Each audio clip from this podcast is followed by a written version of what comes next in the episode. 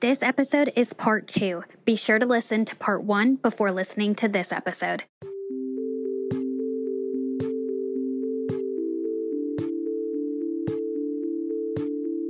Thank you for joining us today. In this episode, prior members will recount their experiences while inside the religious group I grew up in. If you would like to learn more, share your story, or become a sponsor, please visit us at coltonconnecticut.com. You are now listening to Colton, Connecticut. But as time progressed, we began to see more and more things going on. The, the 24 hours of prayer, you would go exhausted and you would leave exhausted. And it eventually showed itself up to be a way that they broke people down. They broke down their barriers. They broke down their resistance. You couldn't hardly say no because we were so exhausted all the time. We couldn't barely function sometimes and, and we'd work these mad hours. But we had people in the church who came up and volunteered their time at Whibley Tire and got paid no wages. They did work, but they got paid no wages. There was rumors abounding about folks working there and, and not getting paid. And so I'm going to tell a little bit of my story about my time at Whibley Tire and the way that we were broke down, the way that we were so convinced that we were doing God's work and God's will that we couldn't resist what was an obvious incorrect thing to do. So Sam approached me and said, The business is really struggling right now, and we can't afford your wages. And we can't afford another gentleman's wages. So we need to lay you off. But he said, I can't afford to lay you off because you're one of the primary workers in the commercial department and I need you to work here. So he said, What I need you to do is file for unemployment and do your job search.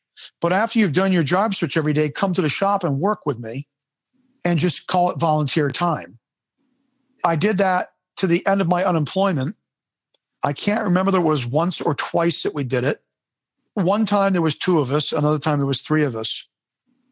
A gentleman who kind of became disgruntled with the church and the way things were going reported that.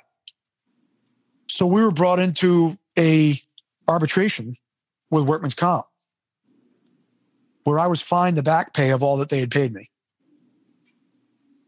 And I was to pay that back.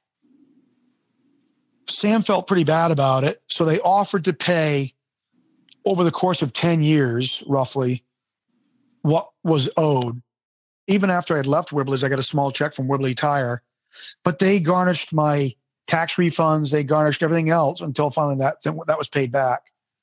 It was a crazy thing to do, and I knew it was wrong, but I was so convinced that what Sam had come up with for a plan and Mrs. Spademan approved of was the appropriate thing to do that I went along with it anyways. If you could call that brainwashing, I guess you could call it brainwashing. The fortunate thing for me was things beginning to stack begin to stack on the wrong end of the scale. The right end of the scale for me, the wrong end of the scale for the church. I eventually came to the point Kathy was going to leave the church with or without me. She was like, you know, if you need to divorce me. And we had at times been approached by the ministry. I remember one time being told by one of the ministers, you love your wife too much. Because we weren't going to turn our backs on each other and we weren't, we weren't going to go rabbit on each other like other husband and wives did. I, I can't believe a minister would come and tell you that you love your wife too much. When Paul said, love your wife as Christ loved the church. That's a great example of how far off base this cult was. The way they manipulated people, the way they mani- manipulated biblical scriptures, and the things that were said. They destroyed lives. I can tell you lives that were destroyed. I mean, we had a, a young man who was accused of all kinds of things, uh, abusing his younger sister. And I was sitting in on that, but fortunately, I had a road call to go to because I was on call. So I got called out of that meeting. The result of that was the police arrested that young man. And although nothing was ever proved and his family absolutely disputed every charge of it, it was a blemish on him for quite some time. As we eventually came to the point where Kathy and I were like, we're done. I remember getting a call to preach John Hibbert had called from England and told me the text and everything else. And I said to him on the phone, I can't preach that because I don't believe that. And there was shock. And there was going to be some discipline. Not long after that, we finally left King's Chapel. The subsequent consequence of my involvement in that is that I have not been able to escape the job, you know, the, the path that I was set on by Sam Whibley when he took me out of the job I really loved. I still struggle. I have anger problems. Sometimes I drink too much because I find it very difficult to cope with the tire job that I do now. I'm very good at it, but it's changed my personality. I'm not the man I was. Join us for a special bonus segment where each contributor will share what they remember and can tell us about Syro. Mrs. Spademan, Jean Spademan, came from Bethel Church in England. We heard her story. John Hibbert was going around door to door, you know, preaching the gospel, trying to win people for the church there that he was a pastor of. And when he knocked on a door, Jean Spademan opened the door. She had a bunch of kids. As far as I know, she was had been married and divorced and then was remarried again. Her current husband, Fred Spademan, was the man that I became familiar with as her husband. So John would go and visit Mrs. Spademan. She had episodes where she would hear voices in her head. And so she reported banging her head against the radiator in her house, trying to get the voices to stop.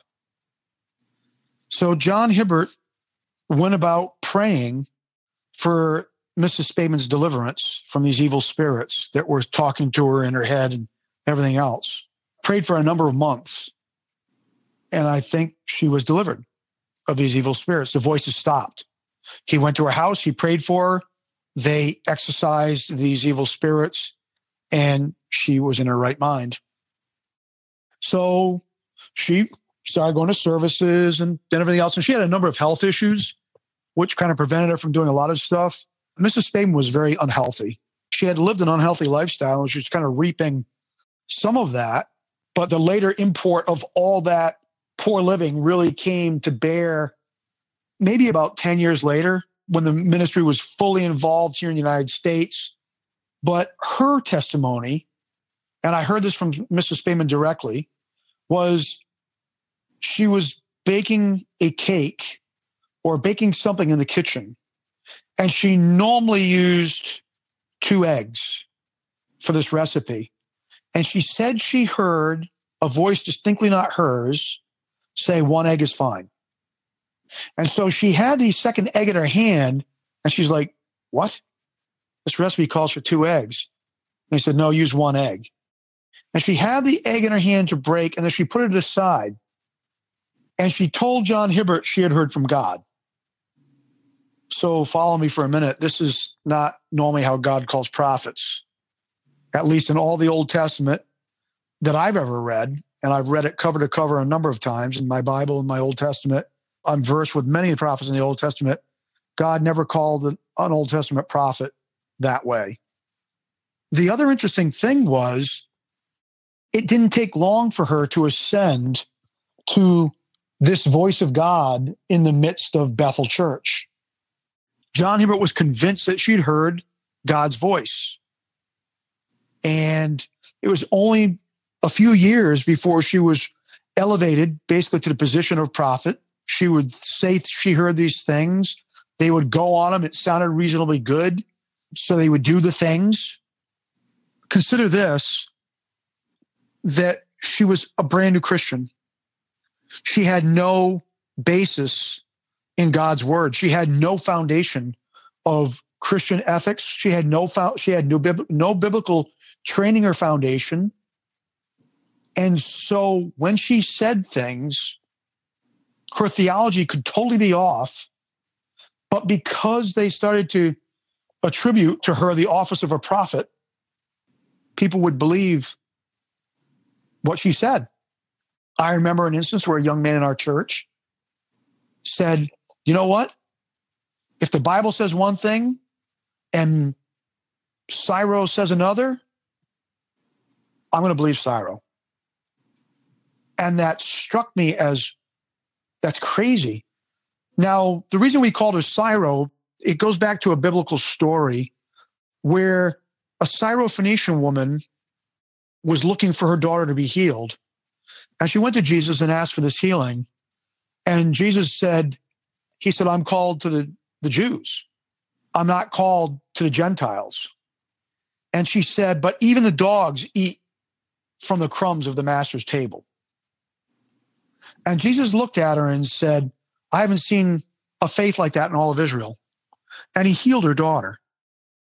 So they attributed the same kind of faith to Mrs. Spademan for overcoming this demonic possession and beginning to listen and hear the voice of God and being fearless in the face of challenges. And so they nicknamed her Syro. And that was used by her friends and the ministry team. It was an affectionate nickname that they called her. It was said reverently and with a smile on your face. And she was the friends of those in the ministry team. Syro wasn't afraid to spend other people's money. Syro wasn't afraid to have people come and work in her house. When I was whisked away to England after my episode at Whibley Tire, I was invited to eat over at Syro's house one day, sat at her table and had lunch with her. Syro was an older woman. She wore glasses. She had a triple chin, gray hair. She would grab your arm when she talked to you, and she acted like your grandmother sometimes. She spoke with this authority that she wanted you to believe her with. And so people did. But her house was absolutely immaculate. She had a, this wooden stairway running up through the center of a house up to the second floor. The woodwork was perfection. The wooden floors were perfection. The rooms that were carpeted were absolutely carpeted in the best carpet you could get. She had a, a swimming pool built, which was built from church funds because she she wanted the kids in the neighborhood to be able to come and swim at the swimming pool, which was an indoor swimming pool, by the way. Not cheap to have. I don't remember one instance of neighborhood kids from that neighborhood going to swim at her pool. It was often unused. Those who use it were her family, principally, her grandkids, people who came from the United States to be ministered to, and I use that term loosely. They were allowed to use those facilities. There was a ton of money given to build that, and it was never used for the purpose it was intended. Many of the people who gave to that project assumed they were giving so that Syro could do her therapy and stuff like that in this pool. And also the neighborhood kids who you would minister to would come and swim in the pool. So that was the whole purpose of that. We also spent hours praying for Syro because she had various health issues. She had prolapses, she had uh, cystocele and rectocele issues, all due to overweight all due to abuses of the body from when she was younger. And so the church was tasked with praying for Syro's healing.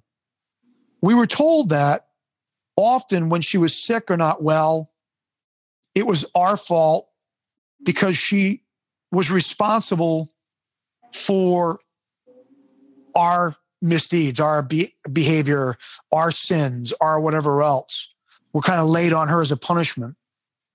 I mean, as I look back now, it's the most foolish thing I ever heard of because there was one man sent to bear our sins and punishment, and that was Jesus Christ. And he did it once for all on the cross. And all the gospels say that the sacrifice was made once for all for all men everywhere in the body of Jesus Christ. And the fact that we bought into that and Mrs. Spademan made it known that she was suffering because of what people did, the sins, the evil thoughts, the lustful thoughts. And I can tell you this she was focused, fixated on sexual things and lustful things. And she spent she spent hours watching Jerry Springer. The reason was twofold. It helped her forget about all the other things that were going on in her life. And she wanted to understand the reasons for the, the immoral things that people did. That was her excuse for watching Jerry Springer. Mrs. Spademan was accorded a lot of extras. There was one time when she was in the United States, she would suffer particularly hard and needed to go back to England. It was time for her to go back. She would get a word from the Lord. It's time to go back, time to go back to Bethel, time to go back to Mansfield Woodhouse. She was not feeling very good. The regular flight wasn't going to do.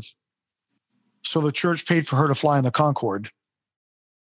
On the same flight was uh, Princess Diana. The expense of that flight was ridiculous. We used to fly on an airline called People's Express. It was kind of like Federal Express, only for people. They jammed extra seats into those planes. You used to fly for $99 round trip, but it was like being herded like cattle. When you had when you were paid for flights to England, it was usually on People's Express. Yet Mrs. Spademan often flew first class on American Airlines or one of the other airlines. On this particular instance, yes, she needed to get back to England quickly. She wasn't feeling good. She didn't think she could endure the flight. So we paid for her to go on the Concorde. So Mrs. Spademan would look at you with these gentle eyes and act like a grandmother. And she would sometimes command the worst stuff to be done either at your hands to carry out something. I remember one instance where they'd invited me to go over to work on her daughter's house to do electrical work there because I had been trained as an electrician. It was very near Christmas. And so we were to help her her daughter Josie upgrade the house. And they were also building some apartments in the land next to Josie's house. I remember being over there with Kirk Miles. Before we could go home, we had to have the word from the Lord that we could go home from England to come home to the United States for Christmas. I didn't know, short of getting home a few days, just a few days before Christmas, that I would be home to spend Christmas with my family. Because we were waiting, and we were waiting. There was this period of asking, is it time for Seth to go home? Is it time for Seth to go home? Is it time for Seth to go home? And all there was was, I can't be asked that right now. We have to wait. There was no reason given, but I can guarantee you this it was all about control. Kirk Miles would be singing up as he was doing his work on one of the, the roofs up there in the apartments that we were building. I'll be home for Christmas. You can count on it. And then he would say, but I doubt it. And Kirk actually ended up spending Christmas in England. They flew me home. Kathy had to go and get a Christmas tree by herself in an escort wagon. They couldn't even fit it on the car. The guy that owned the Christmas tree farm generously put it in the back of his pickup truck and actually got it into the house for Kathy because normally that would have been my job. But I was in England working on Mrs. Spademan's daughter's house and the apartment project. She appeared to be gentle. She appeared to be mild mannered, but if you caught her in the right place, there was fire behind her eyes. You could see it. If you said the wrong thing, if she was upset with somebody, my goodness. And I, I can't say that I ever heard her swear, but I know she did. She would tell people, say this word about this person. And it's like, that's filthy. But she would say, that's what the Lord says you should say. And so people would say it. So that was the ultimate control. And Mrs. Spademan, she got a lot of stuff. She got a lot of benefit from the church. She had a lot of people bamboozled. She was no prophet. A lot of people would call her a grifter. She had people listening, people reporting back to her about things that other people said or did.